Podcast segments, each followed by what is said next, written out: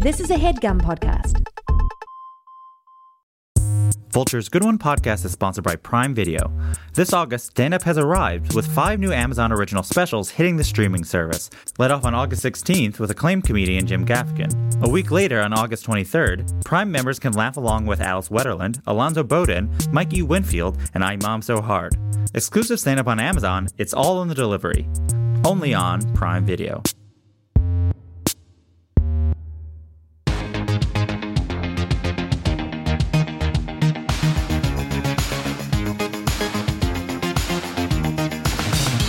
Hello, this is Good One, the podcast in which a comedy person, be it stand up, writer, director, what have you, comes on to play one of their jokes and talks about how and why it came together like it did. Our guest this week is Whitney Cummings. I've been wanting to have Whitney on for a while now because I'm friends with her opener from her last tour, JF Harris, and he'd tell me these stories of just how incredibly hard she worked on her jokes, spending hours a day writing and researching and throwing things out and then writing some more. She wants to be bulletproof up there, and you can see the results in her work. The joke we're talking about is from her fourth stand up special, Can I Touch It, which currently is streaming on Netflix. The title alludes to both if a comedian is free to address certain sensitive subject matters nowadays, and also the current stage of Me Too where it feels like some people are pushing back, or at least questioning how they are supposed to behave. And, and by some people, I mean, you know, men, for the most part, but mostly men. Uh, in the joke, Whitney imagines women gathering together in a football team like huddle and starting to make some decisions. So, here is Whitney Cummings. People really want to argue with me about this stuff. I had a guy come at me and he's like, you know, what if women start taking advantage? We got it. We'll handle it when that happens. I, I love that you guys think that we have no idea that some women are batshit crazy. We know. Okay? We know way more shit than you know. We see the text messages she didn't send to you. We know. We see the ones that are too crazy to even get to your phone. Because we're the ones that put a stop to that shit. We're the ones like, no, no, no, you're not gonna kidnap his mom. Delete it, delete it. Give me the phone. Just give me the phone. Give it to me. Put the phone down. That's too many bubbles. He hasn't responded in five days. Give me the phone. You're not sending that. You're not gonna send an Adele song with six eggplant emojis. Give it to me. Log out now. We know. You guys just don't know that we know because we're in this climate where everyone's walking on eggshells and no one's allowed to say anything negative about a woman or people freak out. That's not healthy. We have to get back to a place where we can call out women if they're acting like silly gooses. And there are some silly gooses out there. Does anyone have any girlfriends that think they're feminists, but they're actually just assholes? Someone's got to say it. But I also think we have to be patient with women right now. You got to understand, this came out of nowhere. For thousands of years, nobody cared about our feelings, nobody cared about our opinions. And then, like a year ago, everyone was like, What do you think? It was like, What the fuck? I'm sorry, can you just give us one second? We were not at all prepared for that question. It's just no one has ever asked us that before. Can you just give us a minute? We were just taking a selfie with dog ears. So just give us one second. We're gonna regroup and we're gonna come right back to you with an answer. Bitches, huddle up right now. Um, they give a shit about us all of a sudden, and we have absolutely no practice being listened to, so we need to level the fuck up right now. Some things need to change around here. First of all, the rose all day shirts have to go. For a couple years till we get out of the woods on this. Namaste in bed. It's not a sophisticated argument. No more sassy shirts for a while. Uh, you stop saying totes. You're 40.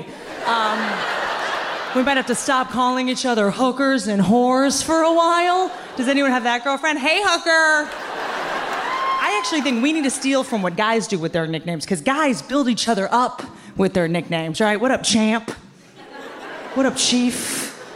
What a boss? Guys give each other promotions in their nicknames. I make television shows. I have an intern. He's 20 years old. People walk in, they're like, What a boss? I'm like, What? No, I'm your boss. I'm your boss. That's nobody's boss. That's my friend's nephew who was too stupid to get a job, so I had to give him an internship. because he got a two on his SATs. So that's nobody's boss. Okay. Best case scenario, he will be a hooker. So let's just get this. I'm your boss. I don't like any of the nicknames my girlfriends give me. They'll be like, hey, honey. Hey, cupcake. I'm like, what are you doing? You don't like it when guys call you that. Let's just all stop calling women desserts for a while. Uh, if you must call a woman a dessert, at least pick like a cool dessert, you know? Like bear claw. What up, bear claw? That's fine. Moose, moose. All right, get back in the huddle. There's more shit to do. Okay, I think for a while we need to stop yelling at guys when they drive by in a sports car. Does anyone have that girlfriend when a guy drives by in a sports car? They go, Sorry about your dick. How is that helping? You're making us look like hypocrites, right? Because if the roles were reversed in that scenario, it would be so messed up, right? If a woman drove by in a sports car and a guy was like, Sorry about your giant pussy, not a good look. All right, what else? We gotta watch what we prioritize on social media. We gotta watch the causes we prioritize on social media. Free the nipple, not this month, next month, unless you're breastfeeding, in which case you can do whatever the hell you want with your nipple, as far as I am concerned. If your nipple has proven to be of use to society, you may free it. But I think we can all agree a breastfeeding nipple, that nipple is not free, that nipple is working. We need to get it a little vest, like a little tiny, like a like a baby vest.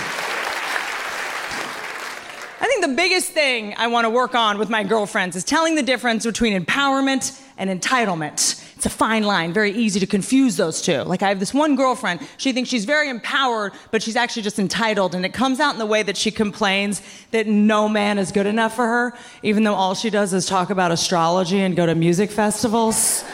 She has no concept of what she deserves. Like, she will go to a music festival for five days and do drugs the entire time. And then she'll come back and she'll be like, I told you there's just no good men out there. like, no, there, there are good men out there. They're just at home with their good women. Uh, you're never going to meet them because they're not at Burning Man watching you puke on your slutty Native American Indian costume. So we're here with the comedian behind the joke you just heard, Whitney Cummings. Hi. Thank you so much. Thank you. So I think of you as an incredibly deliberate creator in so much as I've heard you talk briefly about um, you're at a point in your career where like you figure out like oh this is a tweet this is a tv show this is a stand-up material so on one hand you said part of the reason you wanted to do roseanne was that your stand-up wasn't that political and I've heard you say that you'd you'd sometimes start shows and be like, "Hey, I'm not going to talk about politics," and people are like, "Hooray!" Yeah. On the other hand, I've heard you talk about how you guys once considered doing a Me Too or a Times Up episode in Roseanne, and you decided not to do it. Mm-hmm. So, considering all of that, you know, why this topic for stand up and why stand up for this topic? You know, when the first, you know, when the Harvey Weinstein news broke, uh, you know, for me, it was, you know, I mean, there's just, I had so much to say and I, and so much stuff started flooding back that I had repressed about,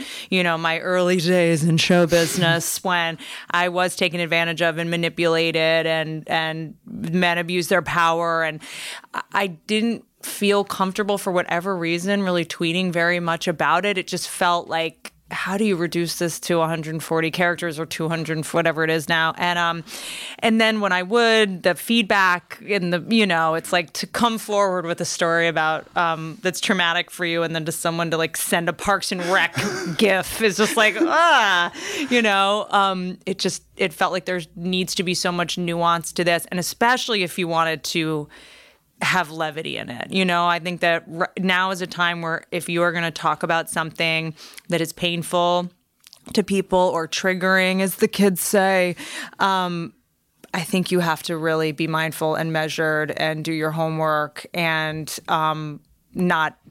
I think the days of cheap laughs are kind of over, Yeah. you know? So I was like, this is a topic that, although I'm going to have to wait a year to be heard about it and to have my point of view expressed, um, at least I'm not going to be underserving it or not giving it the real estate it deserves. So I really wanted to be able to, like you said, be deliberate and um, you know make a whole special out of it instead of just like capitalizing on the moment and you know because i mean we all have the instinct where like if you tweet something topical you get so many likes and especially if it's something um, you know defending women or in the zeitgeist and that it just felt a little bit like i wanted to wait and do it with thought So for for this joke specifically, you know, I'll often ask stand-ups what was the first spark of a thing, and they'll have a story, and that story Mm-hmm. Yeah. will be in the joke. But you, a lot of your stand-up is idea and like driven in a lot of ways. Some of it is, and some of it is personal, but a lot of and this is an idea first before it is like a story. What when you're when it is that type of thing, how what was the spark? How does something like this come to you? I think anything that makes me frustrated, I feel like I need, or anything I'm ashamed to say to someone one on one is usually what I should say to thousands of strangers. I, I think for some reason, you know, um, anything that makes me angry, anything that keeps me up at night, and then anything that's like, oh, I can't say that or I can't talk about that, um, makes me think, oh, there's something there. This is embroiled in either shame or taboo, or there's an opportunity to play devil's advocate. There's something, uh, some visceral reaction going on here that means this is a raw nerve, which means it deserves or should be talked about, I guess, you know? And I think right now we're all so it's being a comedian right now. It's Yeah. it's we're almost uh, superfluous. I mean, it's just there's ever you know with memes and and and tweets and there's so many funny people out there. It's a nightmare. I mean, we didn't comics. I think we were living in this delusion for a long time that we were like the only funny people. You're like the gatekeepers totally. Yeah. We're like, there's like 300 of us, and like no one else is funny. And then Instagram happened, and we were like, oh shit, like everyone's funny. This is a nightmare. I mean, I see memes on just random people's pages where I'm like, who made this? Like, you're hired, you Yeah. So. I think it's like forced us to up our game a lot and and for me just to go okay I need to be more specific I need to go into territories that are even scarier um, and that maybe the other funny people out there don't have the audacity to go into. how did that happen then with sort of this joke, which I sense ultimately the core is the do you have any girlfriends that they think they're feminists, but they're actually just assholes? And to actually answer your question, finally, um, I found myself, you know, in this, we we were all in this moment where I was like, oh my God, people actually care about what women have to say. And I found myself like walking down red carpets and people being like, so, and I was just like, no, people have only asked me about my dress and my shoes. And now people are asking me my political opinions and like how I feel. Like it was just so bizarre. It felt like a weird prank. And I thought I was like Punked was being rebooted or Yeah. something. And so I realized like, oh my God, like I better know what I'm talking about. like people all of a sudden um, are interested in having, you know, women in writers' rooms and women in the workplace. And um, and I just uh I had a lot of girlfriends, it, myself included. If this moment had happened when I was 25, I would have been a part of the problem, not the solution. So I'm kind of really glad that this happened when I was, you know, 35 and, and pulled it together and, you know, um, wasn't wearing, uh, you know, shirts that said like juicy butt on them or whatever ridiculous, you know, whore. I mean, they were literally like, you know, um, I mean, when I was 25, I would like Yeah. didn't even know how much I was degrading myself, you know, and participating in the degrading of women, you know, accidentally. So um, I, I thought it'd be interesting to sort of just poke fun at, you know, um, some my, of my own girlfriends who were conflating empowerment and entitlement. Yeah. And just, it was interesting to me the idea that all of a sudden we had to kind of level up yeah. you know, because no one's been caring about what we said for so long. So it just, we didn't have to put any thought into what we said because no one took us seriously anyway. And there's something interesting to me the moment the rules change and how everybody has to shift. That was just a funny idea to me. I've heard that, like David Tell, you're a stickler for checking to see if other people have certain jokes. Or How did you know that? I know you're opener. Oh my God, that's so wild.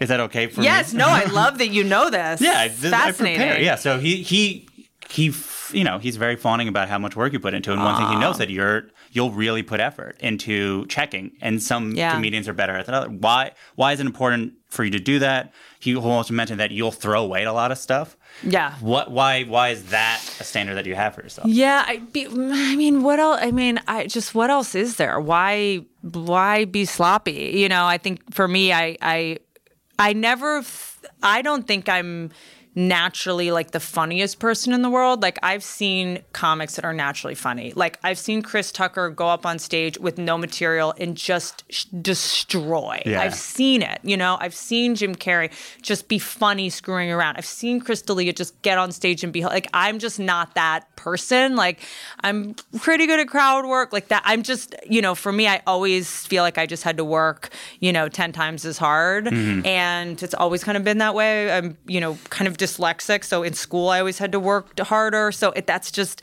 um but I think I really want to make sure that this didn't feel um, this protect uh, this special didn't feel redundant or like and anyone hurt and especially again because there's so many content creators out there there's so many comics and because I'm touring all the time I'm not always in the club so I don't see what people are doing so I am always asking our friend JF like is someone doing this have you heard this and I also maybe my self esteem is really low because whenever I think of a good joke I'm like have you heard this Yeah. like I, someone must have done Yeah. this like I never think like there's no way I could have been the first person to think of this. Um, so I am always just corroborating, trying to make sure that you know. But there are a couple things in this special that deliberately, you know, you know, there's stuff about like walking to your car at night and stuff that that. I've, you know, women have, do- female comics have talked about feeling unsafe walking their cars before, but and there was a big moment of like, should I talk about this? Because women, but it was like, no. The fact that we still need to talk about it and why it's it's still relevant means I need to just I need to find a very fresh new take on it. Yeah. But this is still a problem Yeah. that needs that would be weird to not address in this special thematically. So once you have sort of a kernel of a thing you want to work on, the sense I have is that you, you, as you said, you work hard, you write a lot, you'll spend a lot of time writing. But what does writing mean to you? Like, what, I mean, JF, our mutual friend uh, who goes on the road with me, I mean, I made him go into like sex robot chat rooms with me. like, he was in the trenches with me on this one. it should be noted if you haven't watched her special yet. She has a big section about sex robots. I do. It should be noted. I did a lot of research and I forced JF to like look at like weird photos of robot nipples. So is that writing including like the research and development phase? I write down, and this kind of is because I started writing like late night jokes mm-hmm. and then I did roast jokes. And something that really helps me is writing down just tons of words, like whatever comes to my mind, you know? So if it's like sex robots, it's just like machine, 3D printer. Sometimes I'll just Google like robot, like like battery, blah, like I'll just Yeah. write down as many words as I can. And it kind of gives me an illusion of productivity. So then I'm not looking at a blank page. Like as long as I see a bunch of words, I'm like, okay, like, all right, I've done some work, Yeah. you know, and then I'll just write down things that make me laugh. I definitely, because what I try to do is take an unfunny subject matter and make it funny. So I'll look at a bunch of serious, like I looked at a lot of robot videos um, and anything that comes to my mind, because I think that we forget that usually your first like inner monologue reaction to something is a joke. Because we always try to repress our first reaction Yeah. to whatever we're seeing whether it's a person or a baby or a tv show. Our first thought is always the thing we're not allowed to say. Yeah. and then our second thought is the thing that is socially acceptable. So for me i just try to really like hear my first thought and i try to write that down. And i really try to like for me writing jokes is sometimes just figuring out what your actual opinion is on something, which it's weird how hard that is, you know? Because for me, especially like wanting to be liked and wanting people to respect you, you're always like, well, what's the thing I should think about this that's going to make you know mm-hmm. me cool or make me interesting? But it's like then you have to go like what do i actually think about this? And sometimes what you actually think isn't cool or socially acceptable or politically correct and we try to make it go away. So i try to like lean into whatever that th- point of view Yeah. i guess what is what it ends up being. And then i write out jokes even if they're not funny i write them out. So to me when you have a good premise the joke usually writes itself.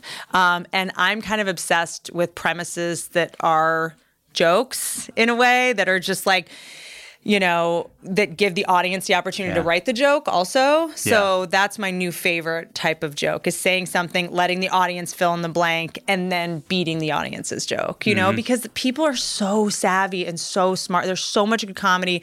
People are funnier than we think. I think some some of us, especially like Hollywood people, are like, oh, the average person is an idiot. It's just not true. Yeah. Like people in the comment section on my Instagram always write funnier captions than me. And I'm like, God damn it. How did I, you know, so I always try to like play the top of my intelligence and assume the audiences are always smarter and funnier than I am. And then I usually end up writing better stuff. Um, but yeah, choosing really specific, funny premises, I think are the first thing. So I try to write down all the premises, even if that I don't have a joke, and then I'll put in bold joke, like joke to come.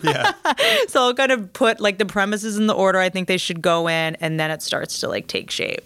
And then, so when you'll then take a amount of those on stage and then sort of like fill in the blanks and see what works and doesn't work. I have a friend who I've known for since I'm 22, and I make him come over and I order food. And if I can, because he just does not have the capacity to bullshit me, he actually enjoys me feeling badly.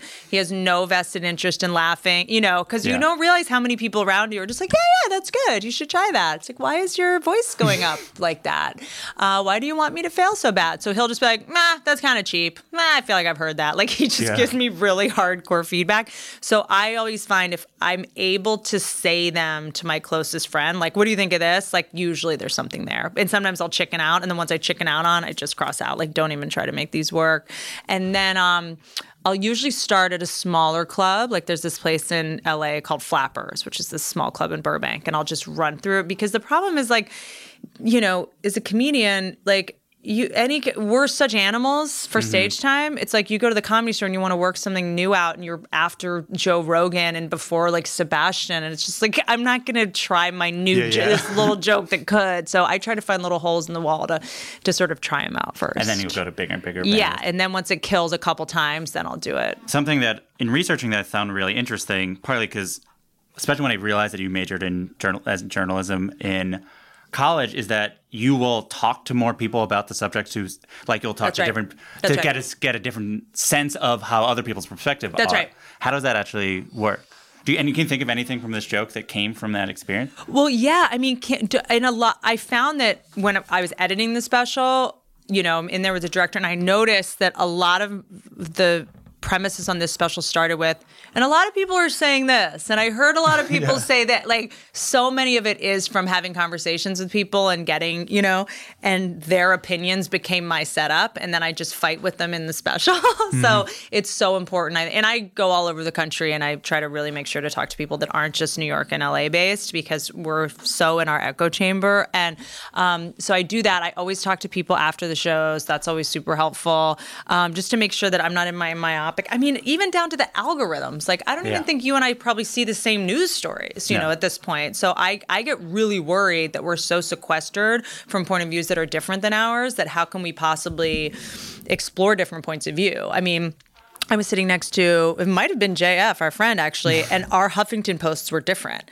And I was just like, oh my God, I only follow the people I agree with. I only get Yeah. news stories that I want to see. Like, this is going to make me a worse comedian if I don't know what, you know, other people think about things. So that's always a big thing. Yeah, and especially this joke, as it is not the first wave of Me Too related things, topics. It is people are now responding to Me Too, and that is like what this joke is about. Which yeah. is like this, yes, the aftermath. Yeah. It really is the aftermath. And I ended up pushing the special a couple months um, for a litany of reasons, but I think it kind of came out sort of at the perfect time um, because a lot of people, I mean, I ended I wanted to do a joke about this, but it was too late. A lot of people I know were like, I, I'm just so, just so over this. Like, just like, oh, are you over it? Like, I was a little worried, like, are people going to be fatigued about this topic? So I tried to find a way to, you know, keep it fresh. But, and I try to be fair. And to get back to this actual joke, you know, I think I was feeling, again, I try to just talk about whatever I'm feeling, whether it's right or not, or whether other people feel that way or not. I'm not asking you to have the same feelings as me.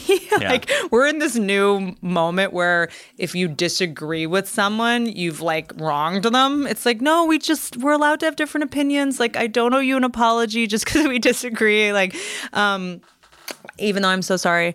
And uh, and I saw a lot of my girlfriends. And look, this could make me a like in Roxanne's w- Gay's, where it's I'm a big fan of hers, um, bad feminist or whatever. But I did find this like kind of dichotomy and this might just mean i'm old or this might just be my point of view but i found a lot of my girlfriends would be like don't objectify us and da da da and then the next photo was them like topless Yeah. and i was like that's not wrong that there's space for that. Good for you. Maybe i'm jealous. I maybe i'm too dumb to have done that. I you have 10 times as many followers as i do. What who care like but the whole point was um, that that confused me. And it took me a minute to like regroup and go wait this is confusing to me. And even as a woman um, Yeah. who knows women should be able to be sexual and not objectified and should be able to be naked and not be in danger and all of these sort of you know things that you know our brains want to be black and white our brains Yeah. want to be um, put things in boxes and this joke was very much about about that and also in kind of um you know just this idea of okay it's game time it's Yeah. time to level up So uh, I want to go through certain parts of the joke that I particularly like, that I think are particularly interesting. So in the first section where it says about how, um, which I think is very funny, where you're like, um, guys don't like women. Do you think women don't know that other women are crazy? Oh my God. It just was like everyone's like, well, Asia Argento. I'm like, we know. we know she's a nut. Why can't we say that? This Yeah. is why does she speak for all of I mean, there was this moment in time where it was like Asia, I sorry, I can't even pronounce her name, was like the spokesperson for all women. And all my girlfriends were like, who we don't what, we, we, did you vote? I didn't get a like a ballot to choose who our spokesperson was, Yeah. you know, and it seemed like there was this moment where we were all kind of like wincing, like, oh, So the the the Adele the, it ends with a sort of Adele joke. You're not going to send an Adele song with six eggplant emojis. There's not tons of references, pop culture references. Where are you in terms of like how picking something? If like you want to pick something current, you want to pick. Such a good question because I feel like there were too many references in the special. I like I try to not do too many references, but specificity is always funnier. So I was a little bit torn on that. I picked Adele because I think she's timeless and I, I she's one of those artists where you're not worried that like in two months she's gonna have like said the n word or she doesn't tweet like she, I don't think she's really on social media. Your PR team took her phone away. I, I yeah, totally. I had been through the Roseanne debacle. I was very, you know, I'm very scared to, um, you know, put anybody in stone. But I think she's kind of one of those artists where you're like, I feel like this is not going to be a different joke in a year Yeah. that I didn't intend. you then have the sort of centerpiece, which is the or the framing device, which is the huddle. Mm-hmm. How did you, you know, land on a huddle opposed to you could have done like some sort of tribunal? Why why a huddle? Huddle up. Huddle up just it's there's some things that are funny and you don't necessarily know why and maybe it's because that's a traditionally masculine thing if I'm Yeah. going to really overanalyze it and overthink it. Um you know, I actually it's weird because a lot of people are like you're such a good joke writer and then other people are like you're so physical. I have no idea what kind of comedian I am, but It is a particularly physical physical act. bit Yeah. and there's something funny about like huddle up bitches like there's just something funny about the surprise of it Yeah. there's the physical you know they say like you need to either move or change your um, intonation like every seven seconds to keep people's attention it also and also i think this is a weird thing to say but like or not, but it also was just fun for me. Like it always made me laugh. It was always just something that I gravitated to doing and I enjoyed it. Like it always cracked me up. Yeah. So the nickname section is interesting because it is a sequel to a your nicknames joke from early. Don't you have a nick, you have a nicknames joke earlier in your career, right? In the first, either the first or second special. Yeah. Women get obsessed with romance. I think it also comes from the nicknames we get growing up. Like my dad growing up called me princess, right? Princess. He drilled into my head as a kid that I'm a freaking princess. And then I grew up and I got into the real world and I realized that no one else was on board with the whole princess thing, right? Princesses don't lose their virginity at Lollapalooza. That's just not. I think we need to start calling kids things to prepare them for real life. You know, get in the car, rehab, let's go. Were you aware that you're doing it a second time? Do you like the idea that you're like, oh, Yeah, I think it was weird because it was it was for so long I was talking about, you know, porn and and men's inappropriate behavior and then it became like a zeitgeisty thing and I was like oh like I wish that HBO special came out now Yeah. like you know and um you know so there was a couple things that I was like ah like at least with hooker horror I was like I think I should probably revisit this with a more intelligent nuanced brain uh, at a time where maybe people are more interested in it I think when women are nasty with other women, it's much more subtle. Like it's much more insidious, you know? Like I have this girlfriend, every time I see her, she'll be like, hey, hooker. What's up, slut? Which that's never gonna feel good, you know? But to me, it's just a reminder that I think we need to stop using the word hooker as a pejorative term. I have a lot of respect for hookers. I think they work very hard and they do a lot of the jobs that we don't wanna fucking do. You have the free n- the nipple section, which has, I think the I was very scared to do that joke it's real. It's really funny. It's, and especially the end, I think, is really, really good. Like the exact writing of, I think we all agree, a breastfeeding nipple is not free. That nipple is working. Yeah. That exact. Do you do you precise? Are you precise with the exact wording? yes I go through it surgically like with a razor blade yes Uh, why were you so scared to do that bit? I was scared to do that bit because I thought that like free the nipple would be like mad at me, like the movement, like a bunch of topless women coming after Yeah. me in a rage. And I support them and I follow them on social media.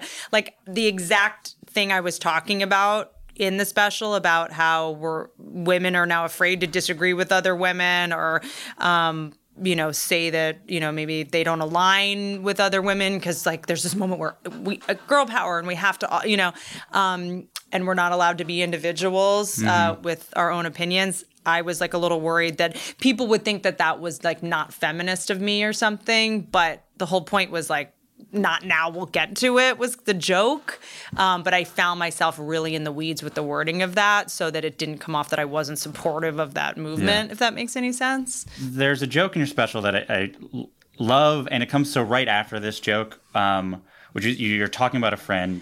We get in fights because she, she generalizes a lot about like all men and all women. I know it's weird that I'm criticizing that because generalizing about men and women did pay for my house, but I'm evolving and I now find that really frustrating to engage with. I had a Uh, it's really funny, and, I, and it feels kind of post net to be cr- critical of your own material. but one, how did you grow out of it? But also, how did the experience of doing that material sort of prepare you to do a special that is is not about the difference between men and women, but it still is in the world of like men and women exist?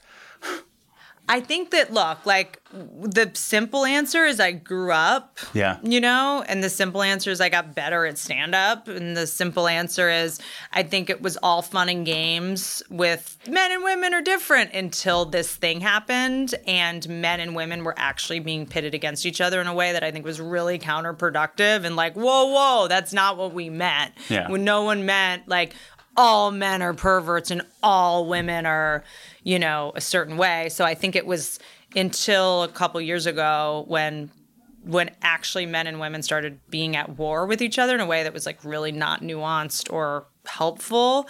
Um, I think that's when I wanted to sort of get in the weeds and go like, this isn't all men versus all women. This is like the bad men and women versus the good men and the good women. Yeah. You know, that feels like a much more mature take. So I don't know if if Me Too and Times Up and that had never happened, I hopefully would have gotten there anyway.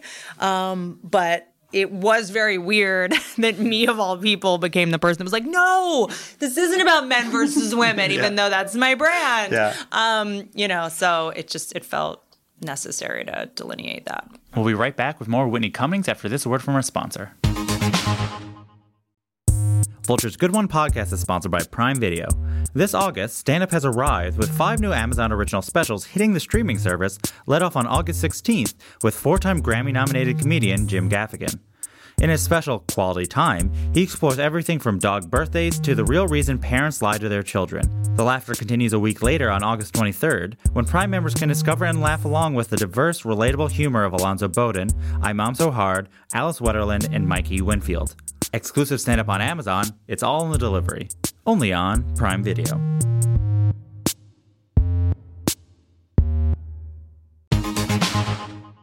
And we're back with Whitney Cummings.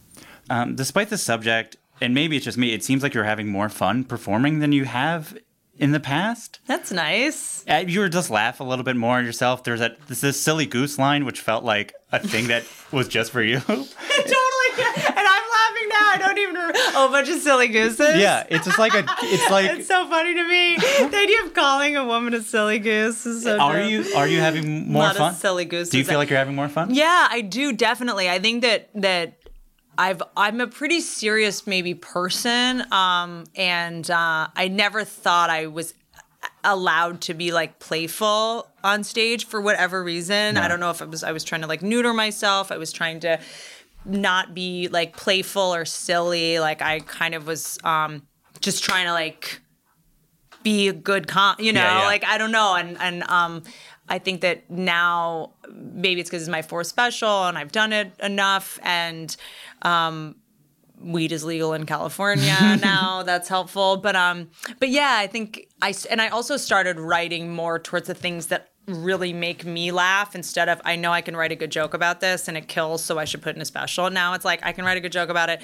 it kills, but like ugh, like I'm not having fun with it. So Yeah. that's what our mutual friend I think probably saw a lot of is me going like, I'm just not having fun doing this joke, Yeah. even though I know it's good or works technically like works, but I'm not um, having fun. And also because of how the news kept evolving and changing whether these jokes were even funny or not like something that was funny on a wednesday wasn't funny Yeah. anymore on a friday just with how like the news cycle was going so i ended up writing a lot of the stuff in that special like three months Yeah, before he mentioned that this this joke would be like 25 minutes long sometimes, and then like it feel like or really long, and then cut down. I kept cutting things out because it was like, or I like heard someone was doing something similar, or like, I mean, now it's like comics, like like every late night host is doing A uh, joke jokes, it, and everyone's tweeting about everything, and you see something, you're like, oh, got to cut that joke. So I found myself writing kind of down to the wire, and so the jokes were still funny to me. I hadn't been doing them Yeah. for 12 months straight, like they were still kind of enjoyable, um, and that was that was helpful. One of the things that um, I think it's really it really fascinates me is the comedian's relationship to their audience, and I think we're in a time in comedy where a lot of comedians are direct, directly questioning that in their work. So I, I wanted to talk about how your relationship has evolved. Especially in your first album, you're sort of this like unstoppable joke machine. Like I remember seeing like my there's like God. 39 tracks in your first album.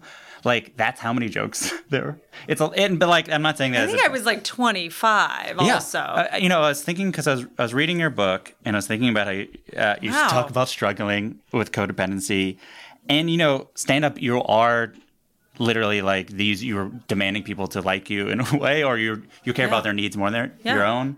How's your relationship to an audience evolved? How has the sort of the work you've done yourself um, evolved? Sort of how you approach stand up. That's such an interesting question because when you said that, it made me kind of time travel back to the comedians I loved. Like, I love Steven Wright. Like, Yeah. I always wanted to be Steven Wright. I just wanted to like tell jokes, you know? Like, and I think there's a difference between being a comedian and telling jokes, you know? Um, and I know there's a lot of controversy about that. I'm sure you've gotten into it, but um, like Mitch Hedberg and Zach Galifianakis and Demetri Martin, like those were like, Yeah. because I was like, oh, I can. I never knew if I was like a good performer. Like I was, I was good at writing jokes, and I was always like nervous on stage. So I was like, okay.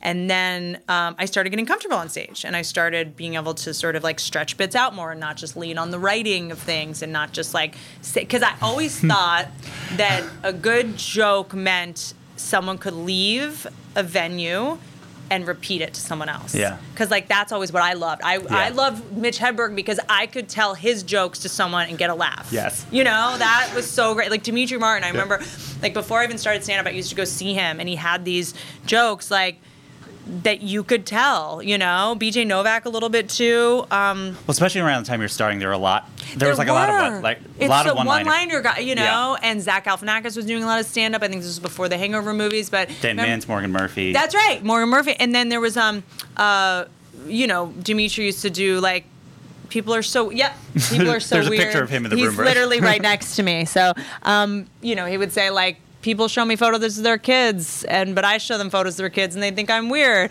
I mean, it's just something that Yeah. you don't have to be a performer to repeat it. So I think I always wanted to write jokes to give other people to be able to tell and then I, I sort of started evolving but i mean in terms of the audience now podcasts like people feel so close to you that it's forced me to be more authentic because people know my personality now. So you can't go on stage and like be a different person. Everyone's like, are you okay? Like people will call you out on it. You know, they really will. I mean, people like yell at me from the audience. It used to be like heckles, you know, and now it's like, "How's your mom doing?" And you're like, "What? This is not. Let's do the Q and A at the end." You know, everyone feels so close to you now. Yeah. Um, so, you know, to go back to sort of where we started, um, before this, I was rereading this conversation you did for Vulture with Sarah Silverman. And, you, you know, it's, I remember there's one part that I remember a lot of comedians liking where you're talking about going to a bunch of weddings and people would be like, oh, what are you doing? And you go, oh, I just did this 30 city, city tour and I shot a special. And they're like, yeah, yeah, but what are you working on? As if like stand up wasn't. enough. Yeah. Oh my god. And a lot of, I forgot that so many comedians shared that moment. They you know- think we're like on vacation, just Yeah. like on a road trip. that is like a thing you do for fun. But you know, you as I said at the beginning, you you create TV shows and you've done movies, and you know, stand up is the thing you do. But sort of as we're on the other side of you doing a special, where are you with stand up as a thing you need to do immediately in terms of doing a special you have to work on immediately? What is your mm-hmm. sort of relationship to stand up as one of the sort of tools or like I guess like brushes in your bag of brushes? Ooh, but in my tool bag, my um, Art my art room. I um to me stand up's the most important thing and I think I've gotten a little distracted in terms of like when TV and movie opportunities come along. I think you're so conditioned to believe that that's like more glamorous or more respected or more whatever, you know, and I think that like how do you say no when someone asks you to make a TV show? You know, it's like, oh, this is what you do. This is what you know. And then I am like, ah, why am I stuck in this thing? I'd so much rather like be at the comedy store, like being paid nothing to eat shit with a new premise. You know, so I think it's taken me a while to sort of follow the sparkly thing that doesn't matter um, and come back like the book like i did that. My dad had passed away. I was grieving like i couldn't really socialize.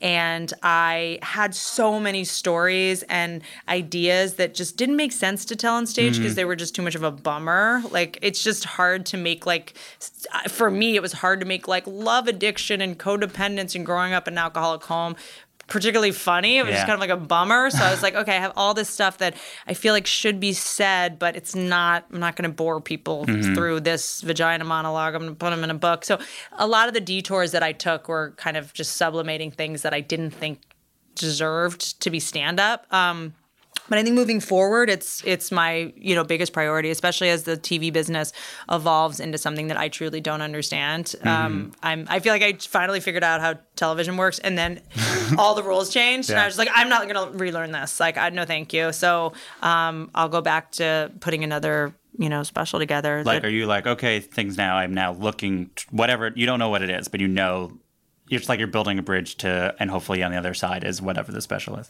Yeah, I mean, I think there's never like, oh, I gotta write a special. What do I? T-? It's uh, there's always like such a backlog of stuff to get to, like that I didn't get to in this special. Yeah. Like I have just pages and pages of stuff that I wanna fight with myself in public about.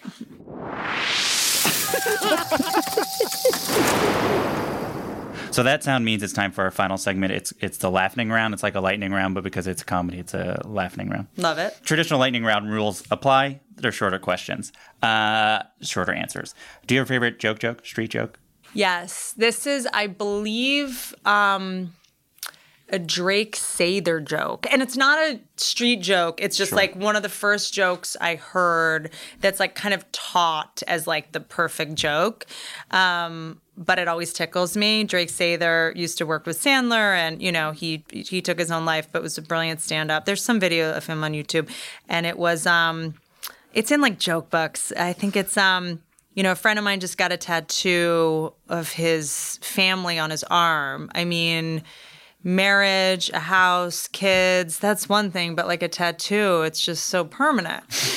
It's just, Yeah. you know what I mean? It's just kind of rule of threes, surprise, begrudging commitment. It's like everything rolled up into one, and it's just kind of like, it's it, was sort of one of the first like equate math equation jokes Yeah. I heard that made me go like, oh, you lead them one way and then you surprise them, you know, which is not the kind of stand up I really do anymore. But, But it's good to know what the the basics are. It's a good like everyone starting stand up should just like know that joke. What's your favorite joke, roast joke that you told, and the your favorite roast joke that was told about you? The favorite roast joke I did, I liked it because it was so not jokey. It mm-hmm. was just all balls. Which is ultimately like people always ask me, how do you write the and there's so much math that goes into it. But at the end of the day, sometimes just the ballsiest, truest thing is the funniest. And with Joan Rivers, also because she was so down to be insulted, that it made it so much more fun. Um, but it was my first joke about Joan, which was just Joan, I loved you in The Wrestler.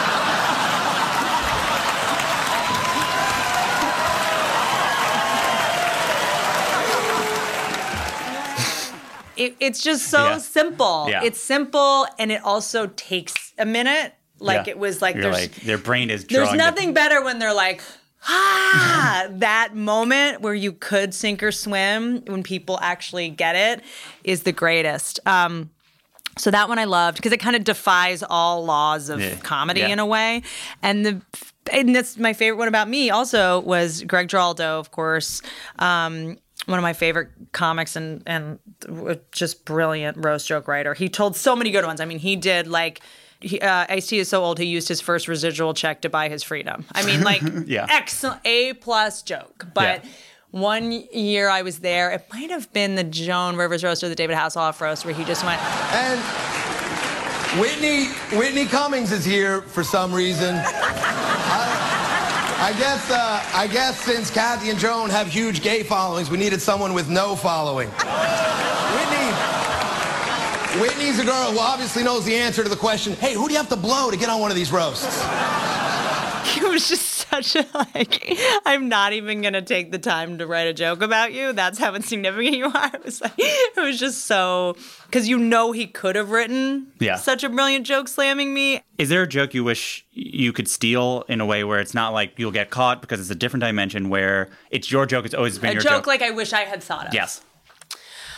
I just heard a Jim Jefferies joke that was so fucking good about strippers. Um, it uh, um, so good I don't remember it. No, it was just something about how oh like how male strippers um, uh, always keep their hat on when they get naked because women even when they're naked still want to know they have a job or something. it was just so. And then when he's like when men go see strippers, they want sh- them stripper to have one job, and that's stripping. I mean, it was just. I think part of the reason it was so funny to me is because I've heard so many jokes about strippers. Yeah. I've written so many. Like the fact that I hadn't heard that, have thought of it, made me kind of angry. Yeah. It like I think that. Good jokes make me angry. Like Yeah. I'm just like, like how did I never um, move past that? Also, I mean, Jimmy Shubert is has this joke about and I could never do it because I don't have the charisma, but about how chicken omelets, how it's two generations of chicken. it's just so he does really it in a whole way that it's like a mob guy who's like, I'm gonna take your. Fu-. I, I can't do Yeah. it, but Sebastian, everything he says is so funny to me. Um, there's tons. That's great. All right, let's last one, which is do you have a do you have a joke that has never worked? You tried it over and over again. Oh, my God. But you're like, that's funny. You're gonna go to your grave thinking it's funny. Yeah, there was this, and maybe it was because I was just this special, was so like much emotion in it. I guess it wasn't as like jokey, and this is like feels like a jokey joke. But I was talking about how I was on the message boards on the robot, uh, the sex doll message boards of guys that own the most current iterations of the sex robots, and there was this one guy who got a sex doll after his wife had passed away. And I'm realizing the setup was too long. I now realize what was wrong with this joke. Um, but it was, uh, there was, uh, he got a sex doll to replace his wife that passed away, and he dressed her up in his wife's clothes and a wig. And he was typing on the message boards, like, it's exactly like having my wife here, which makes me think that she was dead for a while before he noticed and nobody ever got it. Yeah, like yeah. it would there was and maybe it's because i was just like hammering through this so fast and the setup was way too long and meandering. Um there was this there's a sex robot body retirement home. I, I think it just started getting too weird because guys would get attached to their sex Yeah. doll bodies and they didn't want to throw them away. So a bunch of them banded together to start a retirement home for the bodies and people were just too bummed out, I think, by that image. So, So like that that is when we don't want I know they were like, "We're timeout, triggered, money back, please. We don't like where you're going." Um, because a lot of times jokes, you know this, like a lot of times they work if they haven't followed. Like a sex robot joke will do great if it hasn't followed 90 sex robot jokes. So I really kept changing the order and seeing is this not working because people are just like what, the Hollywood people are crazy, or if it actually Yeah, just you're like, wasn't a good joke. and you realize, okay, they t- can take exactly 89 Totally, sexual robot that's jokes. exactly right. I had to find the perfect amount, and then if I don't actually have one come out at the end, I'm a complete failure. So it was kind of um, fascinating to see how much sex robot material people could actually uh, digest. And that's the end of the interview. That's it for another episode of Good One. Whitney Cummings' Can I Touch It is available currently on Netflix. Follow her on social media at Whitney Cummings. Good One is produced by Mike Comite with production assistance from Lucy Huang and research help from Serena Devi. Justin D. Wright did our theme song. Write a review and rate the show on Apple Podcasts. Five stars, please. And hey, if you know anyone who might like the podcast, maybe tell them what the heck. You can email me comments, questions, or laughing around suggestions to goodonepodcast at gmail.com. I'm Jesse David Fox, and you can follow me at Jesse David Fox. We'll be back next week with a new episode and a new joke. Have a good one.